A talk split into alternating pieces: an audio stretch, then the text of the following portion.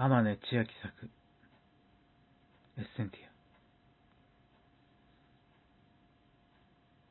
ア。ナンバー。475番。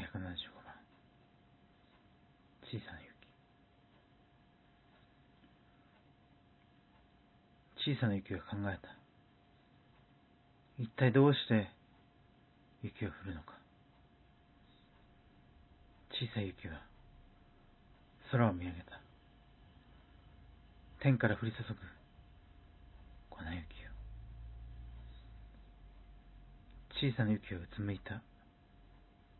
雪が積もって白いカーペットになり。小さな雪は雪玉を。ずっと遠くへ。放って投げた。小さな雪は今日初めて。白い世界の住人になった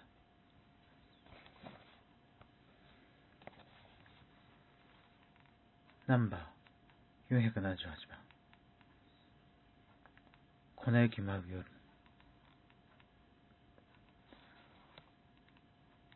粉雪舞う夜に暖かなカフェオレを。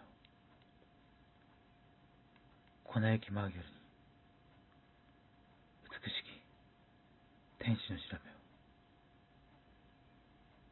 粉雪はしんしんと降り積もり。この世の白きものも黒きものもこの世の善も悪も